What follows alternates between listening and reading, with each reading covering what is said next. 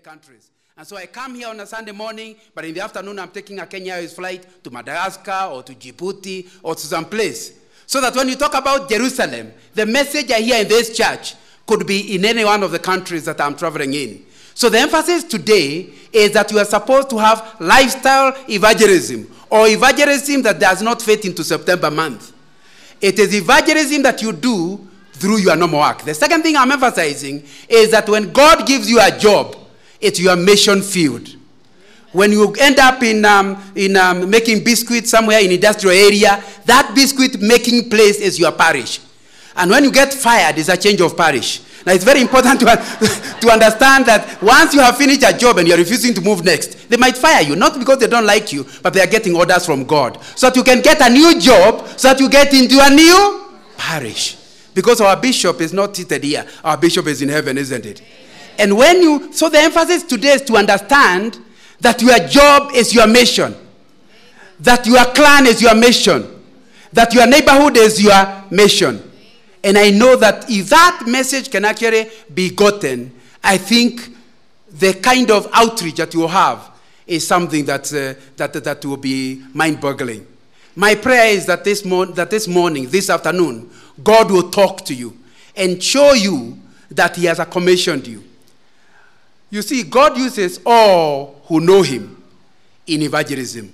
In other words, I'm emphasizing that evangelism is not for a certain given people.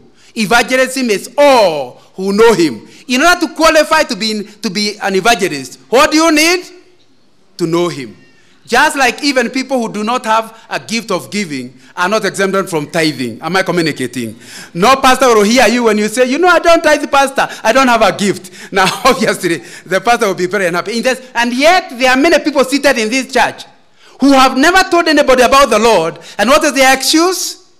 I don't have the gift. Let me admit that there are certain people who are better than others. Just like when we tithe, you are tithing maybe 10 shillings, but the rich guy is tithing 100,000. Now, but we will not tell the one with the 10 shillings to stop tithing. Are we together? In the same when you come to lifestyle evangelism, some people will be better than others, but all of us must do it. That's the message of Acts chapter 4, uh, Acts chapter 8, verse 1 and verse 4. When it says, after after the, the, the, persecution, because there was a lot of persecution in chapter 3 and 4. After persecution, people had to leave Jerusalem to every corner. In fact, the only people who never left Jerusalem were the leaders, the apostles. But the average guy was, they were, they were trying to kill all of them. So they could not stay in Jerusalem. They were scattered. Those who were scattered went about preaching the word. Do you, do you get it? Those who were scattered, some were farmers, some were housemates, but they were scattered, isn't it? Because what you needed to die is not your career, it is the fact that you are Christian. So you moved.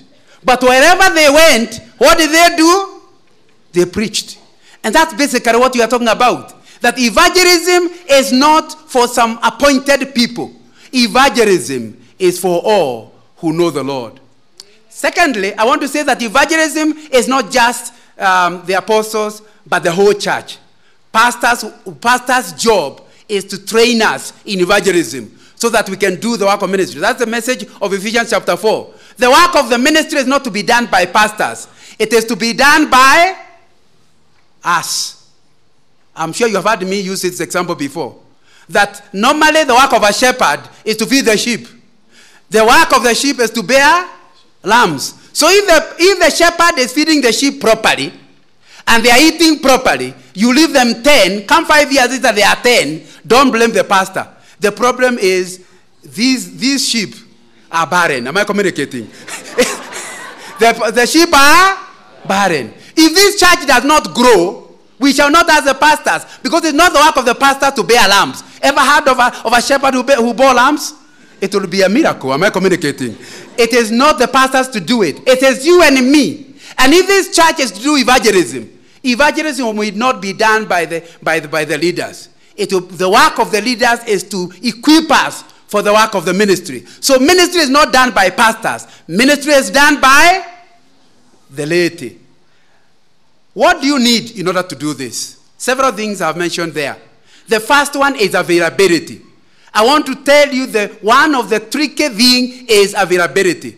You know, you are there, But because you think evangelism is done in a certain season, you do not see opportunities to do it. Like I was telling the second service, when I discovered that where God is sending me is where my job is. In other words, there are not two. I'm not waiting for a call. When I get transferred, like one day I working, I've been working for another company, I was transferred to Kisumu. I fought the idea until I understood. I was not getting a transfer from our MD. I was getting a transfer from God. I had done enough evangelism in Nairobi. It was time to do it in Kisumu. If I refused, I would not have trouble with my boss. I'll have trouble with God. And you know, as we arrived in Kisumu, my wife and I, and my wife had to resign from whatever she was doing for us to relocate in Kisumu. Within no time, things started changing. I was, uh, I was in last week, last, not this Friday, the other Friday, I was asked uh, to speak in a dinner in Kisumu. And who do I meet? But one of the ladies was involved in ministry with my wife. And she was telling the others, I still remember the 80s when Mrs. Ng'ang'a was here. She is there, she, because we arrived in the city, it was new. There were, not, there were no international meetings for ladies to encourage them to do evangelism and minister. And my wife went to the pastor and said, Could we start that? He said, No, no, no. Things don't work in Kisumu. Then she told the pastor, It doesn't quite matter that they will not work after I go. And they were not working before I go because God will not hold me accountable. But for the number of years we are posted in Kisumu, God will hold me accountable. So, so the pastor just bless us, we will start. And they started a women ministry that this lady was talking about that went on for decades, not days. So that it had nothing to do with us. After we left Kisumu, because we were in Kisumu for three, for three years, that was still going on. I was back in Kisumu because I was talking in a focus branch dinner that was started when I was in Kisumu. And I was entirely impressed that this is 1987, 88. I'm, I'm there 2008. Isn't that 20 years? And I'm speaking in the dinner. Am I communicating? I now have no doubt that my employer never posted me. Otherwise, I would have done so many things. It was a posting from above. Am I communicating? When you start understanding availability, that where you go is where God wants you to do. And it's, it's uh, the, the, the, that, uh, that's one of the things that we miss. I had just begun a fellowship in our head office, and it was not that long. So I was wondering if I go to Kisumu, what happens to the fellowship that had just started as I was witnessing in the company? And I ended up in Kisumu. Of course, Kisumu was a little more difficult because I was, a, I was the boss, I was the person in charge of the, of the region. It was a little more difficult. But Bonnke came in 1988. And they were asking for, I was involved in the leadership organizing the Bonnke Crusade. And they were saying, we want to also do evangelism in the industries. Can you allow us? Of course, since I was reading one place that I said you can come to our depot, and I tried to play a second role and allow the people to organize. People got saved in the depot. They asked, How do we do follow up? Can we come every week, once a week? And that's how the Kisumu Depot Fellowship was started. And there's still a fellowship in the old company in the pipeline in Kisumu after many years. Am I communicating? So I started understanding that that's a, my wife also, because for a while she was jobless, she started going around wondering if Sunday school does not actually reach the people who, are, who don't go to Sunday school. Are you aware about that? That the children who come to Sunday school don't need you. The mother could have preached to them anyway. Now, the people who actually need you, the people who actually need you are in the estate and don't go to any church. So he started saying, what about starting with Aga Khan? Because our children were in primary school and they were going to Aga Khan primary school. She was told by a Christian teacher, this is a Muslim school. How would you ever? No, she just ask. Realized the teacher was so afraid of the headmistress, could not do. So my wife finally drove to the Aga Khan and she asked the headmistress, is, it, is there any way where we can minister to our Christian, to our children?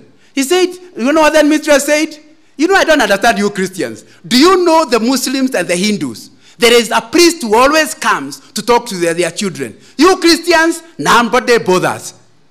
Now you realize, instead of needing to be persuaded, she was really embarrassed. That's how, that's how she started the Aga Khan Primary School Bible Club. And many years later, we now meet grown up because they were small children. We meet them, they have now finished university. They meet me, Mrs. Ng'ang'a, do you remember me? No. How could I? You I was in the Bible club in Aga Khan Primary School. After that, she went to another school, those of you know Kisumu. She went to Xaverian. Then after that, she went to um, Kisumu, Kisumu Primary. She went. By the time we left, we used to say, if my wife wants to be appointed a counselor, not very difficult. Because everywhere.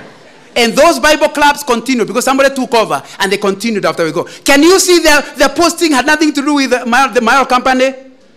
You, but you don't get that availability until you realize that your real job is not to be accountant. Accountant is the, is the one that facilitates the real job. Am I communicating? that really you are God. God wants you to be a witness, but you can't. If you go, if you go, start going to my employer and start saying I want to preach, will he allow you in? But if he wants you to be an operations manager, you will be one, isn't it? And that's what, that, that, that, as long as you understand that concept, you can see availability. The second one is spiritual power.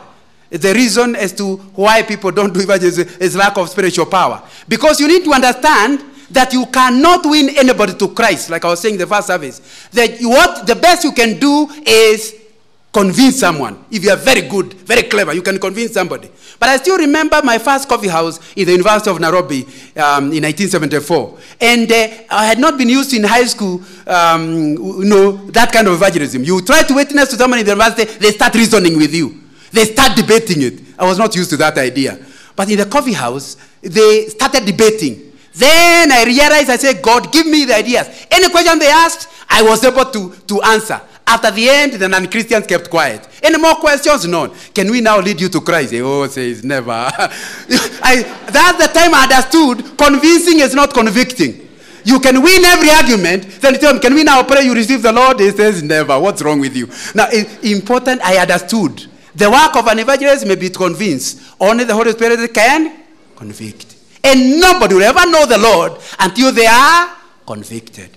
But you see, it's a work to tell, it's not God's work. That is your work. So that in your place, when you understand that, that Jesus is not asking you to save anyone, that's none of your business. Your job is to share Christ. Are we together? So you need spiritual power. And that's why you don't just go telling anybody. Even if it is somebody you know very well, you pray first before you tell them. Spiritual power. The second one is commitment to wartime mentality. That's what I was telling the young, the young people. The idea that you understand during a war, not just good soldiers go to fight, even weak ones. Am I communicating? Wartime mentality means that you look at a person and you realize that he may be dead in a time. If he dies without Christ, his blood will be asked of you. Isn't that what Ezekiel, Ezekiel, Ezekiel tells us? That you are watchmen. If anybody dies without you telling him about the danger, their blood will be required out of you. When you start getting that concept, that's what I'm calling wartime mentality. When you understand that during peacetime, only qualified soldiers go. They even measure you, are you high enough? You know, remember the struggle of entering the army? If there was war between Kenya and Tanzania, even weaklings will be welcome in the army. Nobody is allowed not to go to the army. The church has lost wartime mentality. That's why we only have experts to evangelize. How many can they evangelize? And anyway, like I was telling the first service, even if the whole church is involved, we are still too few, isn't it? Because you're a very small percentage. So who among us will not have that mentality? When you start understanding that not to tell the, somebody about Christ. And by the way, you may not save them. Your job is to share. You know, a lot of us actually go ahead and say that people have rejected Christ. I discovered people have not rejected Christ. A lot of them don't know about Christ. You know, I start talking to someone and he says, Me getting saved? Surely, how can I wear a long dress? Now, that's when I understand is the understanding of getting saved. Because their mother has a long dress and they're saved. They assume whenever they get saved, they say, long dress, long dress. Now, basically, that's what, that's what they actually here. Because the understanding of salvation is wearing a long, a long which is also a wrong one. It's very important. it's very important to understand that a lot of people you say have rejected Christ. The Christ they have rejected is the Christ of the long dress. Am I communicating? And never tell that your neighbors have rejected Christ until you explain kwa kinaganaga clearly what it means to know the Lord. If after that they still reject him, you can say they don't want Christ. It's very, very important to understand. You know, that, that idea of wartime mentality is very important because I think it's something that means. You know, when you look for unreached people, you'll miss them. But I still remember one time I was doing, uh, from our London office, somebody came to do an operation audit. And uh, he, once he was in, in Kenya, I was asked to take him around our depots because I was the decision manager. I was the one in charge of the, of the depots from head office. And uh, so we, I suppose I, I started witnessing to him like you would expect, isn't it? If you're going to be together for two weeks, what else? Now, when we arrived back, before we could make a presentation to the board, we needed to see the director in charge of the area we were covering. So we went to see him as a way of uh, briefing him before we go to the, board, to, to the boardroom. And uh, what this uh, Muzungu said, he said, Wow, you gave me a preacher for, for, for a consultant companion. that, that, of course, I wanted to make a joke out of it. He said, No, no, no, no, no, no. I was saying, No, he says, uh, This guy is a preacher. Now, he's telling my boss. My boss, you know, of course. So then, I, I, as a way of weakening the thing, I, I said, uh, I told, But you know, even my boss, even him is a Christian. Do you know what my boss said? And he's a, a Kenyan. Well, it's many years ago, so it's not something recent. He doesn't even work there now. He, he, he said, John, be serious. Me, I'm not a Christian. Now, he told the visitor, Me, I'm not a Christian. Say, now, don't make a joke. I'm sure, even if you, you go to church. He says, Me, go to church? Yes. I don't, John, I don't go to church. Now, I, I realized I wasn't really making headway. The next thing I, I said, the next thing I said, surely, are you telling me when your cousin or your nephew is wedding, you don't go to church? the guy looked at me and said, John, let me tell you, I go to the reception. I don't go to the now, I wondered now why I started this discussion. Now, but I wasn't going to be beaten. You know, you, those who know me know I, I can be persistent. I said, now tell me, when there is a funeral, don't you go to the church for the funeral? Say, John, I don't. I go to the burial ground. and I realized I was totally defeated. Do you know what the discovery I made? Especially among the senior executives, they are a totally unreached people group. Afterwards, after the Muzungu had gone, I decided I would have a time with my boss and discuss. And he explained to me that from the time he left A level and he, he studied abroad, he has never been to a church. That was about 25. By the time we were talking, it was 25 years, and he had never been inside a church. Then I asked him, Does anybody ever come to your house to witness? He said, Nobody can come. In my house, and I never visited him, he told me, uh, he, by the way, he had a gun. So, so it's not a place you can just go. And then he told me he has such serious dogs. Nobody can ever go there. And even his relatives, he had told them not to come without ringing. And those days there were no mobiles. that, that's basically, he explained to me, literally, nobody can ever tell him about the Lord except Ng'ang'a. Are you getting the idea? because you are with, isn't it? I still remember one holiday, one April holiday. I, I, I was, I was, I was, I had gone. I, am involved in a group called CFF, Christian Families Fellowship. So every April in Brackenhurst, the families got together to have time of renewing their, their marriages. So, they, and if, I would really recommend you if uh, next April you can go there. But anyway, I came, and then you, the, people are talking. They're talking. My, my boss, ah, where do you, where, how did you spend your, your, your, your, your Easter? And of course, he was willing to tell me. And then he said, and John, where are you? I explained I was in Brackenhurst for a Christian meeting. Now he said, Surely, John, somebody of your seniority. What, that's the way you spend a weekend. now, surely, how does it happen? You know, he told me, John just explained this thing of yours. You know, earlier I was explaining and running, explaining. Now he told me, Sit down. Tell me this salvation business. What does it mean? He went over to his secretary, those who had before the, the, the open plan system. So we had offices. So he locked his, uh, his office and told the secretary not to disturb. And for the next one hour, I had the privilege of explaining the gospel kwa Kinaganaga. He got the HR manager rang him. He told him, I'm in a very serious meeting. I think he had gotten tired of my small arrows. He wanted somebody who can explain clearly what it means to know the Lord. Am I communicating? But that only became available because of the previous time. Now, you need to understand that if we are to wait for people to come to Valley Road, they will never come. You must go to River Road. Am I communicating? It's very important. It's very important that you understand that the people you are working with are an unreached people group. And unless you actually start doing something about your office place, you know, Jesus said this gospel of the kingdom will be preached to all nations. There is a nation that is not being reached, especially the senior executives and you and professionals. It will be need. A, so we are talking about wartime mentality where you cannot fail to tell someone because really there are difficult days. And of course, the other problem is that life of integrity. If you, if you don't have, if you have a life of integrity, it's something, and I'll be coming to that in a minute. How do you gain this urgency? This idea of urgency where you're involved in ministry continuously, not because you have a salary, because you feel that's the call of God. The Christians need the message of 2 Corinthians 5.11. I don't have the time to really read. I would encourage you to read uh, 2 Corinthians 5.11 to 21. It lists a number of ways that you can activate your sense of urgency, your sense of conviction to be involved in evangelism. The first one is the fear of the Lord. The reason why you are capable of not witnessing to any one of your relatives is because you don't, don't fear God. Because if God has told you to be a witness and you fear Him, can you afford not to tell Him? It's very, not to tell the other person.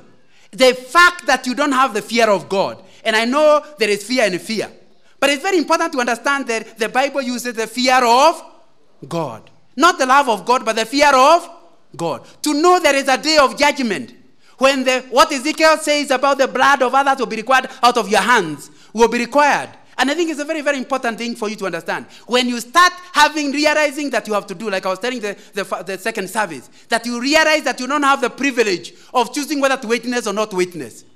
That in the fear of God, you have to do what God has asked you to do because He'll give you the power to do it, isn't it? I think the sense of urgency will come. The second one is the love of Christ. That you love Christ so much that you would want to do to love the people He loves. Am I communicating? You know that some of the friends you have is not just because your, well, your wife tolerates them. You never have anything to do. It's because you love your wife and your wife loves them. Is that mathematics? You know, the, the one your wife, your wife, the one you love, and he has somebody else they love, you are also likely to. Just the same way. The one that is hated by your friend, the enemy of your friend is your. Am I communicating? Now, so if you God so loved there that he gave his only begotten, can you see the love of Christ will drive you to love the world? Am I communicating? So you cannot be happy to go to heaven. Let me repeat here what I've said before. If you are happy to go to heaven alone, that's not Christ's heaven you are going. One of the ways of knowing you are going to Christ's heaven is you are not happy to go to heaven alone. That's my third point. The reality of man's predicament. Now, when you start understanding, and I, I don't have the time this morning to deal with it, that what non Christians are going through, and some of them are in this church. You know, I was talking to, to somebody who is, uh, whom we left university, we left university more than that a years ago, and of course got married within the first five years. Now, there has been another 25 years, more than 25 years of being married. And somebody tells you, I'm now on my third wife. Not that he is polygamous, but every marriage breaks. And he says, John, are you not lucky? What are you lucky about? To have a wife like Rebecca you stay with, and you know she was to be with you until death do us part. The non Christian tells you to marriage is one major problem. Not that they don't want to be married, but they can never find a woman who can be trusted. Am I communicating? I know ladies think they are the ones in trouble. Men are in trouble. Serious trouble. To get somebody they can trust in. Now, another one was dealing with another person who says, I have a wife. We start a business, and she starts siphoning the money out. Within no time, the business is down. And she's still smiling. Now, it's very important to, it's very important to understand that when you come to Christ and your wife doesn't cheat on you, not because they can't cheat on you, but because they fear the Lord. Am I communicating? Can you see the privilege and the predicament of knowing the Lord? So that when you go to evangelize, it's not for your good, but for their good. When you know what you have, and I think that's one of the problems. We don't know what we have. You don't realize the fact that I can. You know, another time I was asked, John, are you not lucky? I said, What? Because of the, my workmate. You can go home every evening. I said, It's your house, you bought it, you paid the mortgage. Can't you go home? He says he tried and he went home. Within two hours, it's like his sofa set, very expensive sofa set, has nails. He says for that a minute and he starts going to Caromaindo, wherever you know where Caromaindo is.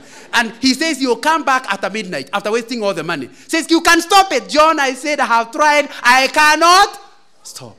It's not a man in predicament.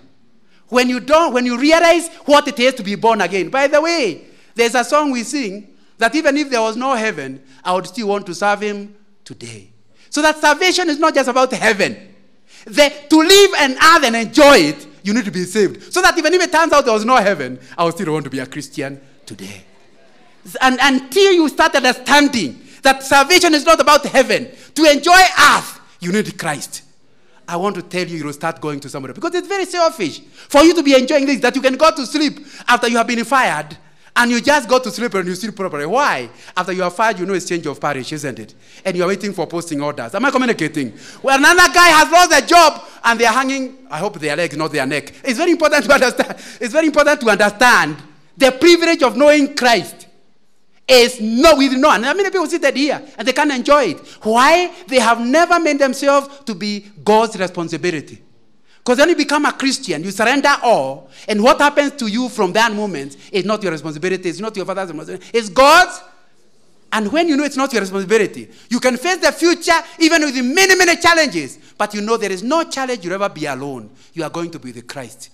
If you knew the predicament those who don't trust in Christ have, would you want not to tell them? And the, you need to understand about your responsibility as an ambassador, isn't it? That's what 2 Corinthians 5 is saying. He is saying we are ambassadors. Therefore, to evangelize the people around us, we need to be present among them. That's the first thing I say. You need to be present among them. And that's why, that's why I discourage the idea of people who just hear the call to stop their job, not knowing that their job is their mission station, isn't it? That you are supposed to be doing a job that Christ has sent you. You need to be present among them. There is no way you reach the lost unless you have friendship evangelism. You are able to be with them. Am I communicating? Because they, you know, it's very important to understand they must hear you, they must get to know you. So the first thing is be present among them. Number two, be willing to proclaim. Tell them about Christ. Number, number, number four, be somebody who can persuade. Because if you know what this person needs, like your child says, I don't want food, but you know they need food, do you tell them it's okay? Go hungry if you want. Now, if you really love that child, you, those of you with small children, I know what you do. You run around. Baby, baby, baby, baby. Now, what are you doing? It's not going to your stomach, it's going to the babies. But you love the baby, isn't it? And that's what you need to understand that when you become a Christian and you know this person doesn't know and doesn't know that they don't know. Now it's a poetic. Now it's very important to understand that the danger with a non-Christian, he doesn't know and he does not know that he does not. No. Now, so what do you do? Tell him, I don't want, and you run away. If you truly want people to come to know the Lord, then you must go to the to the gear of persuading. Are we together? And then finally, something I have noted in the book of Acts. Paul went to Athens. Athens. What did he do with them? He reasoned. Because one of the things, because we want quick salvation, we don't want to engage an unchristian and reason with them. No one approach is enough. You have to go to everybody. So proclamation that is not backed by righteous life will not work. And good actions. With no proclamation of the gospel and the work of the Holy Spirit will not lead anyone to salvation. So you need proclamation, but you also need to live a righteous life. So, evangelism, if it's to be biblical, it must be your lifestyle. It is not something you do on a mission field because there, there is now, there is now Madaga, um, uh, Moro, um, what do we go, Mozambique. So we now are evangelists. We come back and we are not evangelists. You know, I still remember the days I stayed in Kisumu. There was another mission. I was involved in many missions. And this was an American group coming, coming and you know there was something interesting? I was hosting some of them. So they're in my house. In the evening after people are saved, they come and tell me, hey, hey, hey, hey, you know, I have never witnessed to anybody in my life. Today, you know, Kenyans are easy. Now, that's what the white man, the white lady, the, the, the young people said. And I said, what? You have never witnessed to anybody in America, and you now pay the bills to come and witness? And of course, because after two weeks they are going back. Can you see there's no solution? you need to understand that you don't begin evangelism after we make you a missionary. Evangelism is a lifestyle, it's a way of life. Second Corinthians chapter, chapter 4 to 6 talks about Paul defines what evangelism is. And he says it's an honest, open statement of the truth. So when you say you are evangelizing, you are honest, open statement of the truth. You do not choose somebody, you give him the whole gospel. Number two, it is a way of declaring that Jesus is Lord you need to be aware that when you become a Christian, you are not just saved, you have a Lord, isn't it? And when He becomes Lord, it means you don't do what you want, you do what He wants. If somebody is Lord, then you never say no, sir. You always say yes, sir. So when, when, when God is leading you to witness to someone, it will be important for you to understand He is Lord. So evangelism is accepting God, uh, the, Lord, the Lordship of Jesus Christ. And then it is given in the power of God. I talked about that. And it is a way of pleasing, pleasing God. Secondly, it's also controlled by the love of Christ. I think I've already covered that, isn't it? And it's also a way to you persuading people, 511, and done through love. And it's to and you are seeking to be reconciled to God. The word evangelize means to proclaim the gospel, to spread the good news. So you must believe you have some good news before you go evangelizing. Let me just finish with talking about what evangelism is not. Evangelism, evangelism is not defined by positive response. I already covered that. In other words, you are not a good evangelist because of the number of people who got saved. You know, one of the things I don't understand, and I've been involved in ministry for more than three decades, is I got to a place, I think I have a heavy anointing. I preach, and I tell people to get saved. Not even one is saved. Then somebody tells me to preach, and I've not even had the time to prepare. Like I remember when I was living in Kisumu, I was I live I come from Central Province, and I'm going to I'm going to Kisumu. Then I wanted to go to I wanted uh, to tell the family we go for the service in in uh, in Kisumu, but then we were unable to make it. So at Kericho, we looked for a church to enter. I entered the church, which was meeting in a hotel, and sat to enjoy the service. Then, as the service going on, the pastor says, We are very grateful, we have a visiting speaker. So, of course, I, I am, I'm looking around to see who the visiting speaker is. And then finally, the pastor says, Brother John Ng'ang'a was my friend in Nairobi. I'm so happy to have him. He's our speaker today. Remember, I have no sermon. I have no sermon. But you got to stand and people get saved. You say, What are they getting saved from? what did they hear? Am I communicating? Clearly telling me it's not my message, it's God's conviction. Are we together? And it's very important to understand that you don't define your evangelism by how many people got saved. Like now, our excitement are not the people who got saved in, Ma- in Mo- Mo- Mozambique. Our excitement is the number of people who heard the gospel. Am I communicating? Because the saving was not the group, the team's work. The saving was Christ. The job they did, as given by God, was to share Christ, isn't it? Evangelism, therefore, cannot be defined by positive. Number two, evangelism is not deceitful and cunning. In other words, you trick somebody into the gospel. Some of the messages you are hearing on the TV are simply cunning, isn't it? Come to Jesus and you'll never get any problem. And the guy never slept last night because of the girl, uh, his daughter was sick. It is cunning and cheating, isn't it? Let people know the full gospel. And there may be even more problems. The only difference is you will not have the problems alone. You will do them with Christ. Am I communicating?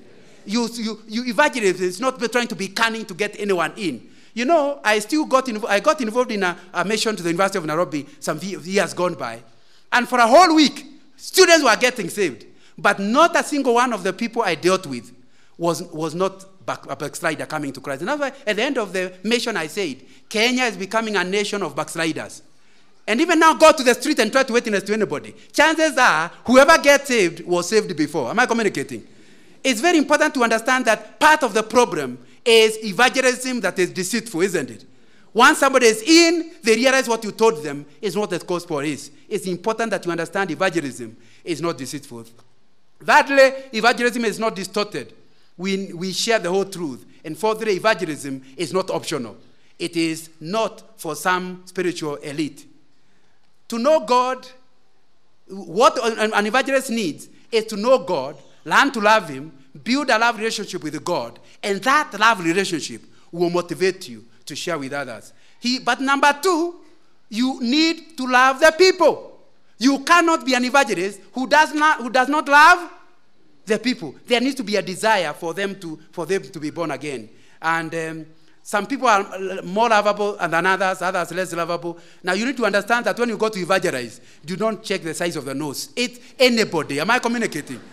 You know, sometimes you feel like that lady is so good. If she was saved, Valerie would do the benefit. So that's the one you are trying to save, but she's not getting saved. You need to understand that just like in your family, you never made a choice about who was to be born by your mother, did you? So some of your brothers, you, you are embarrassed that they are your brothers, but they still are your brothers, whether you like it or, or not. In the same way, in the church of Christ, you are not given the privilege of choosing who Christ is going to save, isn't it? And it's important to, to understand that you need to love all. And next, you must know where the people are. If you are going to evangelize somebody, don't start telling him about God created the heavens and the earth. If he's a nominal Christian, he already knows that, isn't it? So in evangelism, the first thing is know where the people are. Where are they? And I think it's uh, very important. Then realize the hopelessness of even the religious. You know, the Bible says, Acts chapter 4, verse 12, and there is salvation in no one else, for there is no other name under heaven given among men by which we must be saved. You know what you are actually saying is, you need to understand that um, a Muslim, like during this holy month of the Ramadan, they are serious, isn't it? But you can be serious and seriously wrong. It's very important to understand. It's very important to understand that being religious, and there are also people in the church here who are so good, they don't drink, they don't smoke, they don't even run after people's mothers, even their daughters. It's very important to understand they are just good people. But if they don't know Christ, they are on their way to hell. It's very important for you to, to understand, to differentiate that. That there is no other name. And until they accept the Lordship of Christ, they are still on their way to hell. And uh, then, secondly, I'm saying if you really want to do lifestyle evangelism, you must engage the non Christian world. And that's to the advantage of uh, people who don't work in church. Um, and please understand that you need a message. It's very important that you spend time getting to understand the gospel. And then, finally, I'm saying you need to plan for evangelism to happen in your life. Opportunities will appear if you are ready for them. In a conversation, ask the question like, What are your goals in life? What I'm trying to say is that nobody will come saying, Please evangelize me. There are very few. Some do, but there are very few. It's very important to understand you must take the initiative. Are you getting it? And of course, some of them will do something like uh, we do. Uh, every estate I've gone, I've always done house to house evangelism. And by the way, it's the easiest in the sense that you go up here and somebody's get, he says, Who are you? They want to throw you out. You say, I'm from house number 10. Oh, come in. Earlier, it was more difficult because there were no security meetings. But when, when the, the, the rogues started becoming many, even neighbors want to know one another. So now you enter inside. Once you are inside, he says, What do you work? What do you do? Now you find a method of finally going to pose a question. Of course, one of the problems of evangelism is when you go to somebody's house and you talk about PNU, then PNT, then ODM, and OMT. Now, when you, when you, by the time it is 8 o'clock, you have told him nothing about Christ. I picture them like my daughter who wanted to know, to know how to dive. I took her to the swimming pool and she got to the swinging board. And for a whole that a minute, she is swinging. I say, you must dive. Says, Papa, I'm still going to dive. Now you need to understand, a lot of us, our evangelism is swinging the board. and for the last five years, we have been swinging the board. You are still hoping that your boss will know about Christ. He will never know until you tell him. Are we together? It's, and it's very, very important. Every, then the next thing you must know that every personality is an, has an advantage. In other words, don't say that, oh, you know, evangelism is for the sanguine, if you like personality traits you need to understand that it takes every type of a person to, have, to save every type of a person. Are you getting the message? So that if you're a quiet person, then you're a very good evangelism. Because there are people who don't like noisy people. You need to understand if you're a shy or uneducated, or you may even be a child, or someone who doesn't know how to say things, it can be very convincing because he or she speaks from the heart and can deliver with him. You know, people who know how to package their message, you doubt they are serious. Are we together? But the shy person doesn't know how to package. They speak Kikuyu English, and obviously you start understanding this person is not properly trained, but they are genuine. You are likely to win somebody to the Lord better than the trained people. Are we together? And I'm saying even a child. The fact that you are a child reaches you. I still remember my daughter going to one of the schools here in Nairobi before we went to Kisumu. Is in standard two. I think it's standard two. I can't, rem- I can't remember. Then she came and told me, Papa, give me a Bible. I'm a Gideon, so we give Bibles. Give me a Bible. I said, For what? One of my classmates, an, an Indian, wants to read the Bible. So what we are doing over lunch hour is my daughter, and remember these are these are eight-year-olds, small children. They would run to the to the cool field for my daughter. She was in Sunday school here in this church. For my daughter to read the Bible to the other person. Then the, the other girl said, I would like to have it. Let me take it home. She took it to her mother. Then the mother said, We must hide it because the others must not. So they were just reading the daughter and the where Ng'ang'a cannot reach with his degrees and his seniority, my, my, my eight year old reached. Am I communicating? So you start understanding that, that, that, that there is none of us who is not going to be required to be involved in evangelism. Now, let me say there is still a fourth type of evangelism.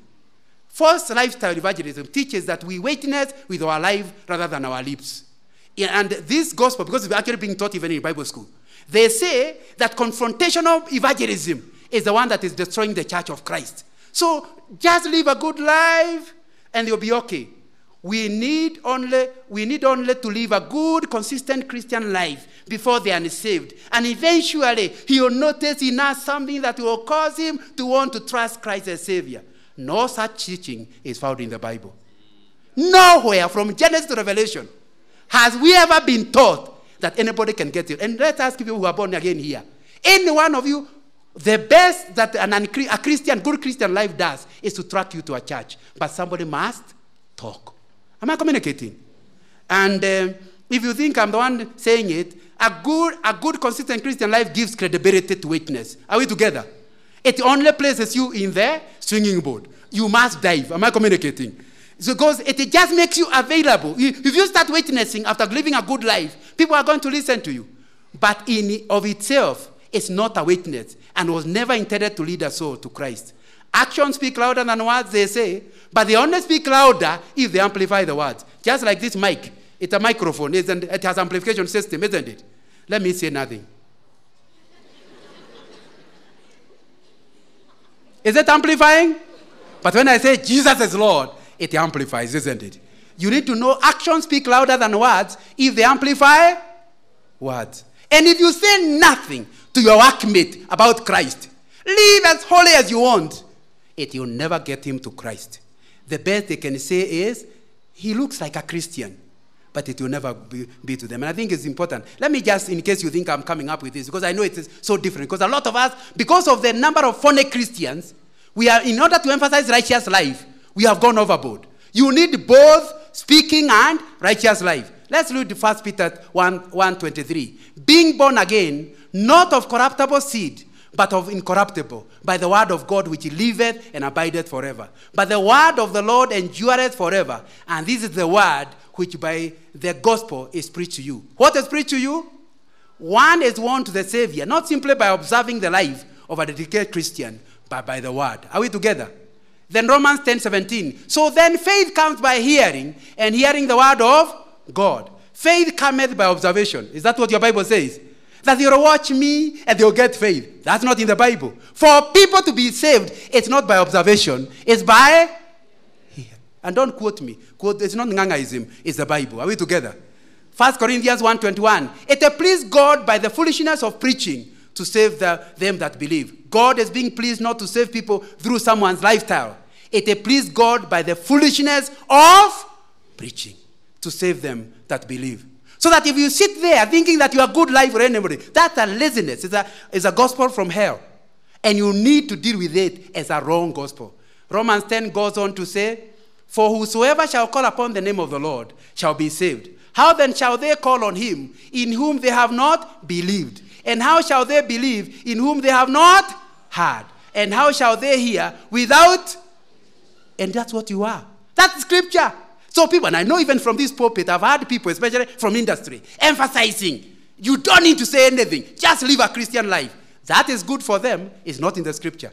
The scripture wants you to live a Christian life in order to gain credibility to share the gospel. It will attract others, it will not necessarily save them. Now, so I just go through several steps and finish. Step number one start with self evangelism. And I think I've emphasized that long enough. The priority, the priority must be established in keeping intimate relationship with the Lord. Step number two, do indirect evangelism. In this case, is where we are saying your lifestyle will, will start attracting. Are we together?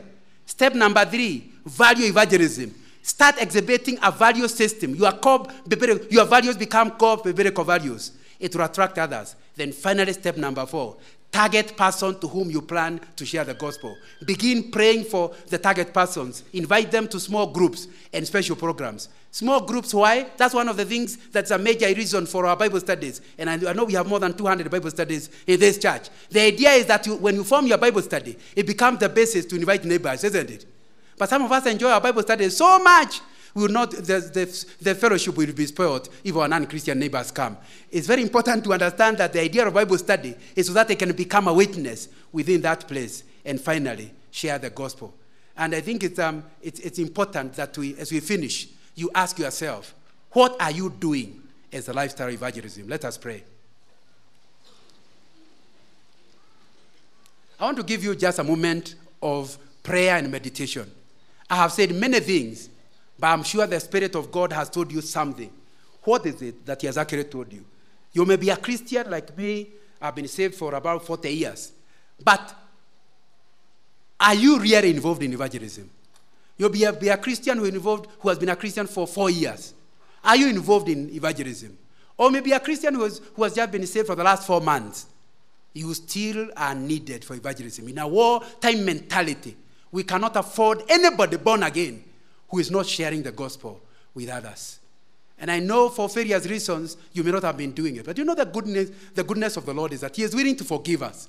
And having forgiven us, to empower us to live a changed life, isn't it? But it will require you to start with repentance. Is there somebody saying, Brother Ng'ang'a, pray with me? I'm seeking God's forgiveness. My life will be different. And my family, anybody who comes my way in my family, my clan, I'll know that's my parish. My workmate will be my parish. My neighborhood will be my parish. But I need God's help. Forgive me for my past. I want to get God's help as I go into the future. Is there somebody saying like that? Would you like to put up your hands so that I know there's somebody specific I'm praying for? The Lord bless you. Anybody else? The Lord bless you. The Lord bless you. The Lord bless you. The Lord bless you. Up there. The Lord bless you. Thank you. The Lord bless you up there. Put down your hands. Is there anybody else, just before I ask Brother Kenga to come to pray, who wants to be included in the prayer? You are saying, even me, I am seeking God's forgiveness. Don't put up a second time. But is there somebody saying, Brother Ng'ang'a, I want to be included? I want to go out. The Lord bless you. The Lord bless you. The Lord bless you. The Lord bless you. Don't put up a second time. The Lord bless you. Anybody else? Up there, the Lord bless you. You are saying, I want to include in the prayer. I want my life from now onwards, my lifestyle to be evangelism. To discover that my job is my mission field. My business is my mission. The Lord bless you. Brother Kenga, just pray for us.